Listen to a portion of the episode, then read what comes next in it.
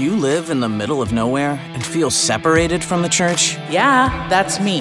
Or do you think the church is out of touch? Absolutely. Then this podcast is for you.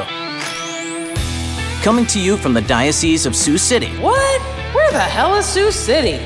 Welcome to Outcast Catholic with your hosts, Father Shane Deman and Father Travis Crotty.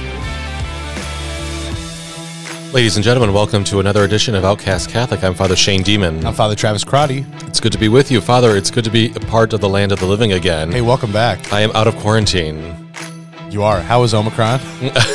Omicron was great. Good times. Yeah, Omicron, you know, COVID 2.0 for me. I had it in May, you know, when, when the shutdown first started. Oh, in June for my ordination. no, no, no. I had it in May, and then I recovered, Oh, and then I had a relapse. For my ordination? Yes. Oh. Then I missed your ordination. this is strike three. Well, it was it's First kind of strike three, okay. yes, because I I literally was down for two two week periods Mm. in 2020, kind of back to back. Um, which is a long story about why I was outside in blazing heat and had a relapse of my symptoms. But anyways, uh, yeah, this is this is the second round of COVID for me. Man, Um, it was kind of like a five day head cold, but I'm doing well. It's good, to be out of Well, back. quarantine. It's good to see you again. Thank you. We've missed you out here in the vineyard of the Diocese of Sioux City. Well, and I missed uh, some very important priest funerals. yeah, two priest know? funerals. Father Pat O'Kane, Father Jim Smith. Yes. Rest in peace. I wanted to be there, but you know, it wasn't good for me to go with With with your friend. with the Omicron, With my friend. Omicron, That's right. my companion Right. and spread it around. Yes. It's good to be sharing. It's good to be generous, but not with my friend Omicron. Absolutely. So Hey, I think it was while you were in quarantine. We got that. You forwarded me that fun email with some with some interesting statistics. yes, Very We- fascinating. So let me give you the latest. I'm sure our listeners are waiting with bated breath to know the latest stats. Did you know, Father Travis? Well, mean, let me just interrupt you for a second here to really extend this out even longer. The the really the anticipation. I don't get to see these stats. Uh-huh. You're not holding them from me. You just like happen to have the accounts on like your computers, and Right. Stuff. I could. I don't really care to look at them all the time, but it's. I'll give you the passwords. You're watching them all the time. I don't know if you're you know diligently following them, but I'll hear about them every like couple months. But I really don't get that many stats. this one, this doesn't come up but daily. This one, very exciting. So there are two recent stats that we have received, and part of these are marketing ploys to get us to sign up for other, you know, like charitable services. But anyways, did you know, Father Travis, that Outcast Catholic is now rated number 233 by Apple Podcast Christianity chart in Australia? G'day, g'day, g'day. Congratulations. yes. So, for all of our listeners, if there are any down under, we know that there's at least 232 podcasts that are killing it right now ahead of ours in Australia. So for the five people in Australia who listen to this podcast, thank you so much. they might not have a lot in common with the Midwest, you know, when you're in the outback. I don't know. Yeah.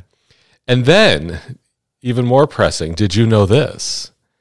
Currently, Outcast Catholic is ranked 179 on the Apple Podcasts Religion and Spirituality chart in Sweden. Oh, yeah. Yeah. Great. So for all of our Scandinavian friends, we know that there's at least 178 podcasts on the Apple Podcast Religion and Spirituality chart of that country Now, who are killing it right now. th- there is a direct correlation here because the the wonderful um, Swedish village of Albert City, not far from where I grew up, their Uh-huh. their um, their town motto is "How sweet it is." oh, Um, so Oh, a little oh. connection there. Perhaps there's some family still listening. Could be. you know, probably promoting. That. Yeah, so for all of our friends in Sweden with their, their dried salted cod all winter long, uh, I hope you're enjoying this. I know we probably have very little in common with Scandinavian folks here in the Midwest, Wow. but those are the latest stats. We are some random Church. random stats. yeah. I wonder how true those are. I don't know. I do know the past couple of weeks we've had over a thousand downloads each week. Okay, Kind of fluctuates. Sometimes it's 800 a week. Sometimes it's a thousand. keep it coming, folks. Thanks. Well, and we have said from the very beginning, we're not in this to like be national celebrities. You know, if we can just, you know, reach a few people, especially in our own diocese, just to help the local church. That's why we started this. It's not meant to be kind of an ego trip. Uh, but if it if it can serve others, But if it helps the Swedes, it it helps. help- it helps the Swedes. if it helps the Swedes and it helps the Aussies, you know, that's great. Good on you. That's right. It's not, you know, in, in saying that we're ranked 179 in Sweden, it doesn't actually tell us how many listeners there are. No. Maybe we have zero listeners and we're just at the literally the bottom of the barrel on the religion and spirituality charts in Sweden. It Could very well be. I'm not sure. Scandinavia is not known for uh, o- overt Christianity in general. So I don't know what that really says. I People do make this comment a lot now because there are a lot of there are plethora of podcasts out there, a lot of shows. People will be like, you know, who doesn't have a podcast? And I get a little defensive, and I said, show, show me your podcast, show me your equipment. Where are you recording? People say that all the time. Oh, everybody has a podcast nowadays. Sure. Uh, well, there are a lot of podcasts There out are. there, and uh, starting this in the pandemic, we were probably late to the show. But nevertheless, we're trying to address uh, needs in this particular culture in this particular time. So, That's right. uh, so for anyone listening in Sweden or in, you know, I was in uh, Scandinavia in 2000 and what was it four. I was in Oslo, Well, Norway. you clearly left some lasting impressions because people are listening. Well, I w- I've never been to Sweden, but I have been to Norway. I was in Oslo in 2004, and, and it's a it's a very secular area. Right. I just was marveling at wandering around the city of Oslo, and you just didn't see steeples, which is very different than most you know Western European cities, churches especially in Europe, cities, right? Um, you just really didn't see steeples, um, and we had to really look to find the cathedral, which we did find, and uh, the cathedral was just jam packed with different language groups, uh, Filipinos, you know, Middle Eastern uh, Christians but uh, some Poles, um, lots of immigrant communities who were in Scandinavia, perhaps for job opportunities, and were flocking to whatever churches they could find with an ethnic, you know, little grouping for themselves. Um, so yeah, I mean, Scandinavian, you know, Christianity, I think, has been on the wane as it has across a lot of um, Western Europe. So anything that we can do to help build that up, and here in our own lo- local culture, we're here to do that. That's right. So, Father, um, kind of a heavy topic today. Um it's the heavy snowfall we got last night. Yeah, we did. Lay get- it on us. All right. Um, it is January. It's a pro life month. Um, and I want to talk about the pro life cause. Um, as you know, I've done chaplaincy work with our Rachel's Vineyards retreats here in the Sioux City Diocese. And that's been uh, a really, really rich blessing to walk with men and women who are recovering from the effects of an abortion.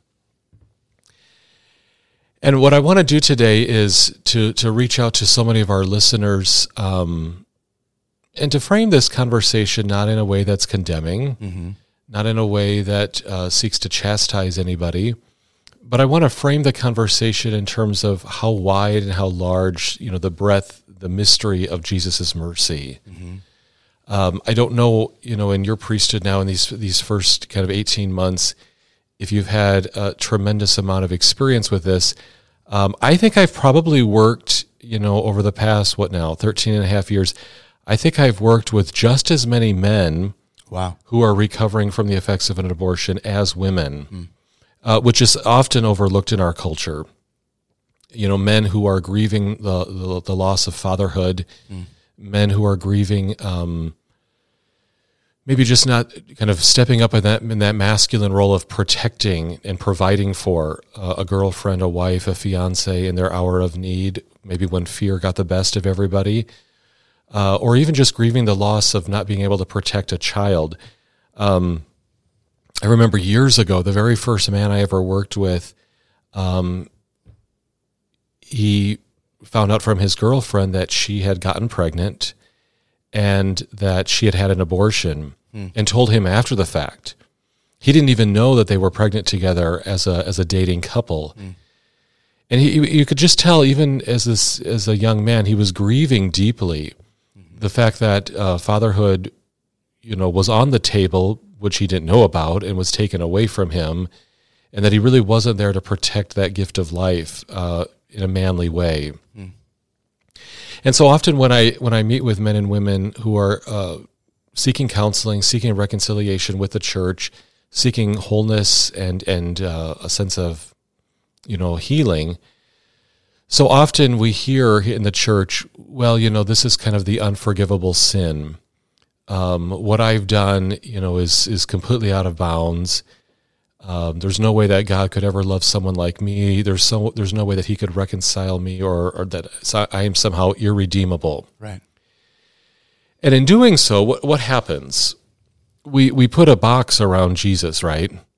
we somehow declare ourselves to know better, um, and we tell the omnipotent, omniscient God, no, there's actually limits to you. There's boundaries that surround you, and you actually can't invade my world with your supposed mercy because you can't touch me uh, because I am irredeemable.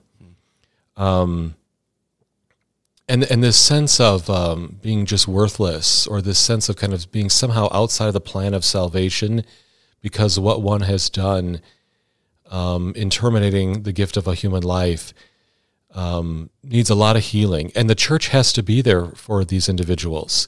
Uh, and the church wants them to be to be part of the the Christian community, the the family of believers. The church wants them to know that Jesus' mercy is there for them, as it is for everybody. Does that make sense? Yeah, that's resonating with a lot. I think the first thing is that even talking to people outside of this topic of abortion, but he- heavy sins or heavy offenses against life, there's this expectation that confession, that an encounter with the church will be that of judgment, of really severe judgment. And and maybe some of that's been kind of passed on through, you know, just kind of like the conventional wisdom of of past ages of oh this is really serious but what i've reassured especially my students that i work with all the time as a priest in the confessional and i've had limited exposure to to abortion in a, in a small amount of time as a priest but with with individuals i've spoken with but any sins in the confessional that for me this has been such an incredible grace. There is no no judgment in me. The type of judgment we think of as, as really negative. There's just so much compassion and love that like wells up in me when somebody is so willing to expose their woundedness from their from their past sins or from their past mistakes to the mercy and love of Jesus that and I think it's just the grace of ordination within that sacrament. Um yeah there's only compassion and desire for transformation to happen in that in that person as they encounter Jesus through through that sacrament or through as you've worked with that continued experience of reconciliation and healing. Mm-hmm. Um, but so many people assume that it'll be one of strict and severe judgment, and you'll be kind of condemned and have to wear this scarlet letter or something mm-hmm. like that for the rest of your life. And no, that's not that's not what Jesus is about, and hopefully that's not what His church is about. Mm-hmm. You use that phrase scarlet letter and i think that's very very important because in my experience anyone who is suffering the effects of an abortion um, the pain and the woundedness that can come is rooted so deep psychologically and emotionally that they start to project the scarlet letter.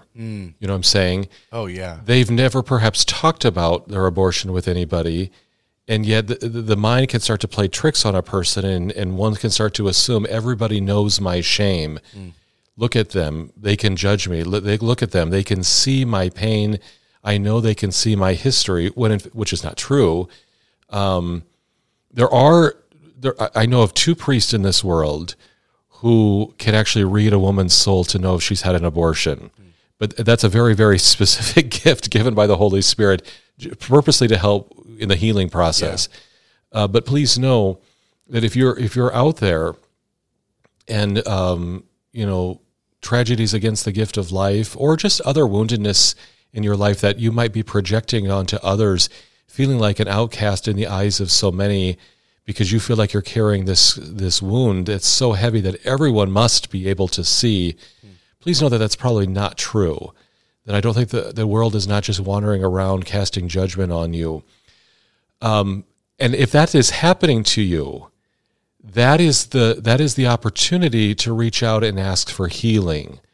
Uh, if if you're kind of tr- trapped in this this mental prison in which you assume everyone is condemning you, well, that is probably a guilty conscience and kind of a mental woundedness, an emotional woundedness in the psyche that is crying out for help. Right? Um, I remember once meeting a woman who had an abortion, you know, as a young woman and she later got married. And she admitted to me that she had carried in her heart anger against her husband for their entire marriage. He knew nothing about her previous abortion, but she was angry at him. And he, he, he wasn't even aware of the abortion, let alone had a role in it. And uh, I think she was, what she came to realize is that she was feeling so guilty before God that she actually wanted some sort of a masculine figure in her life to condemn her so that she could feel somehow, you know, justified before God. And, and, th- and this dawned on her decades later that she was actually harboring resentment against her husband because he would not chastise her and somehow fulfill this kind of masculine role of, of condemning her mm. because that's what she was feeling in her conscience as she thought about herself be standing before God. Mm. And she was, you know, somehow just craving uh, a judgment, a punishment to somehow seek reconciliation for this or atonement. Mm. And all of this was getting psychologically uh, projected onto her husband, who was completely innocent. And she knew that it was hurting their marriage. Uh, so that that is just one small example about how guilt and shame and woundedness uh, can kind of play some psychological tricks on us in what we project onto others and how we understand our own identity. Yeah. Something I've been thinking about this whole time with those anecdotes you've shared is the this came up the other day with high school students. I was talking about doing a little Q and A, kind of morality stuff, and I got to talking about contraception because that's such a misunderstood teaching of the church. Um, but in the in the context of it, I was just asking them to explain different types of. I was like, okay, give me some types of contraception. I think a lot of kids just don't know what the word contraception means. If I would have said birth control, they would have been able to. Sure. But so like some kids just said birth control. I'm like, what, what are you talking about? So, but what I was shocked by the first example that was given in both sessions was Plan B, was the Plan B pill. Mm-hmm. It was like, oh wow, okay. Like I just this awareness that okay, these Gen Z kids right now in high school, that's the first place that they go. And while Plan B is not necessarily abortifacient, like it doesn't cause an abortion every time it's used, there might not be a um, a pregnancy that took place the night before, or whatever, the morning after pill, as it were. Um, the the flippancy with which that was thrown out there made me realize, wow. Now more than ever, there are so many more of these like early, very, very early abortions that are happening, or the tele-abortion stuff that can happen with the medication that you take at home in speaking with some people in the past, there's been this realization that some people even justify that culturally. We always try to justify those those decisions, or abortions always try to be justified, like you just said. Um, but I think even more now, there's this idea of, oh well, that, that's not that big of a deal. It's not like it was a full term abortion or a you know like a, a surgical abortion or something like that. And and I've people will say, oh well, it's just it's just fi- I'm fine. It's fine. It's like no, like from those stories you just told, like we're not fine with that, uh, and we need an encounter with the Lord's mercy and love to heal that. But so often, because of like maybe a cultural conditioning, we can just say, "Oh, that's that's not that big of a deal. It's okay." Like those, nah, we're not even sure if that was an abortion or not. They were, it was so small, it was so early.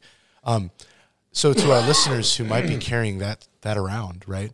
Maybe having used like a Plan B in the past, or um, having one of those very very early on uh, chemically induced abortions that might might even not even feel real because it was so early and um, there's there may be something still kind of going on inside of your heart inside of your mind that hasn't been dealt with but just sort of pushed away for so so many years. I mean that's regardless of the timing but i'm just noticing that especially now with the oh just kind of flippancy with which those students brought up like plan b as as just oh yeah that's just contraception. Right. um, Well, several thoughts come to mind as you're speaking here. Um, if someone, you know, did kind of want an early chemical abortion, or if someone did something surgically much later, um, please know that if you're feeling outcast from the church or outcast from society, outcast from the Christian community, um, please know that the church is here not to judge, right? or condemn Yes. Um, I, I have just worked with individuals who, who made very quick decisions against the gift of life in a way that they realize now was not thought out very clearly. They might have been operating out of complete fear, in fact, terror, to paralyzing terror, uh, especially single women. Um, I think there are women that I know of that um, you know, they were driven to an abortion clinic or they were given pills by a parent, a boyfriend, a fiance, a husband who provided for, you know, these these means. And it might have just been forced upon them, but maybe by an intimidating masculine figure or intimidating parental figures. Um, there might have been coercion to say, you know, think about your future, think about your career, you know, think about your future, you know, marriage or your future family. You know, this this doesn't fit into those plans that we're all conceiving right now in the heat of the moment. Um, so, for, so you know, if anyone was operating out of a sense of coercion or a sense of panic, uh, I think the church, in her wisdom, in her pastoral care, understands that uh, and has walked this journey with so many people. Um, and so to be able to identify that human lives might have been definitively or may have been definitively lost um, because of our operating out of fear or loneliness or hurt or abuse, um, please know that the church understands that and that she's not interested in casting you aside as some outcast, uh, relegating you to the, to the peripheries because somehow you're you know tainted. Right. It's not what the church is interested in because that's not what Jesus is interested in. Uh, and his his mercy knows no limits, and we can't put a box around him to say he somehow cannot redeem you, or that you are not worthy of his omnipotent love, or that you know when he got up on the cross and died for you, and me and everybody else, that he wasn't cognizantly aware of the pain and the suffering that you would be going through at this point in your life. He was aware of all of that, and, he, and his his precious, radiant, divine blood was shed specifically just for you and me. Um, and so everyone needs to be aware of that. Um, I, would also point out one more thing. We've been talking here, you know, kind of for anyone who might be listening who is aware of their pain, who is aware of their mistakes. But we also might have some listeners who have not been willing to go there mentally or emotionally. You know, I was once praying with some students outside of an abortion clinic, and we were we were just praying and protesting very peacefully, praying a rosary.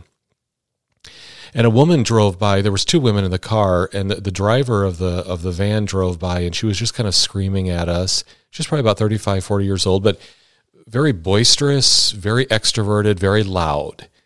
And then she actually circled back, kind of around the block, and came back another mm-hmm. time. And I'll never forget what she said. She stuck her head out the window and she screamed at us. And in a very, very proud, boisterous way, she said, That's where I aborted all my babies. Mm. And she owned that. Hmm. And she celebrated that. And it's very interesting. There, there was a there was a clear sense of ownership and belonging and attachment to those children. And she also used the phrase babies. Hmm. You know, she didn't say it was a clump of cells. She didn't call it a fetus. Uh, she actually said, Those are my babies. And that's hmm. where their lives ended there in that building due to my decisions. So it, it was just very interesting psychologically to think about what that woman must be going through. Uh, to claim those, to know that those are human lives, to know that those are human lives whose lives were now ended because of her.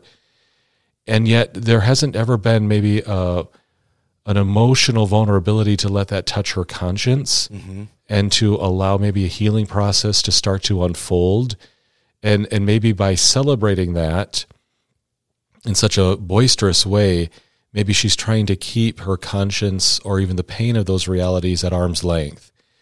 So if we do have any listeners who also might be in that position, who might not be quite willing yet to acknowledge what's actually happened, uh, or some of the pain, the coercion, the fear that was involved in that, both in her part and in the immediate aftermath, um, please know that the church wants to assist on that level too, and that there is accompaniment and there is healing, you know, in the church's resources for these individuals. Well, yeah, feel free to reach out. And Father Shane, you can connect people with that great gift of Rachel's Vineyard, those retreats that are Yeah. available throughout many dioceses. Not sure about Sweden and Australia, but I'm sure they're there as well. Yeah, I mean, it's there's international agencies to provide for healing. There's lots of pro life agencies.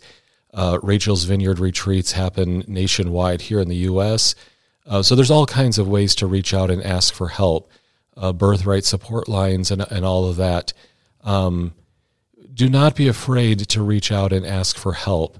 Um, I, I, just think there are so many wounded people in our world, both on this pro life issue, but uh, on so many issues, that the church knows that she has to be a place of, of welcome hospitality, knowing that everybody who is already in the church uh, have themselves been reconciled by God's mercy and must continually be reconciled by God's mercy. None of us are perfect, and none of us are here to condemn.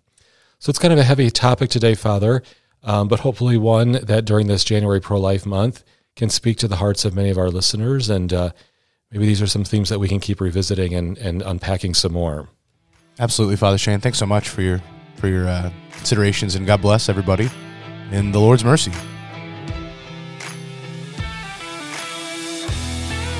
Thanks for tuning in. Send your questions and comments to outcastcatholic at gmail.com.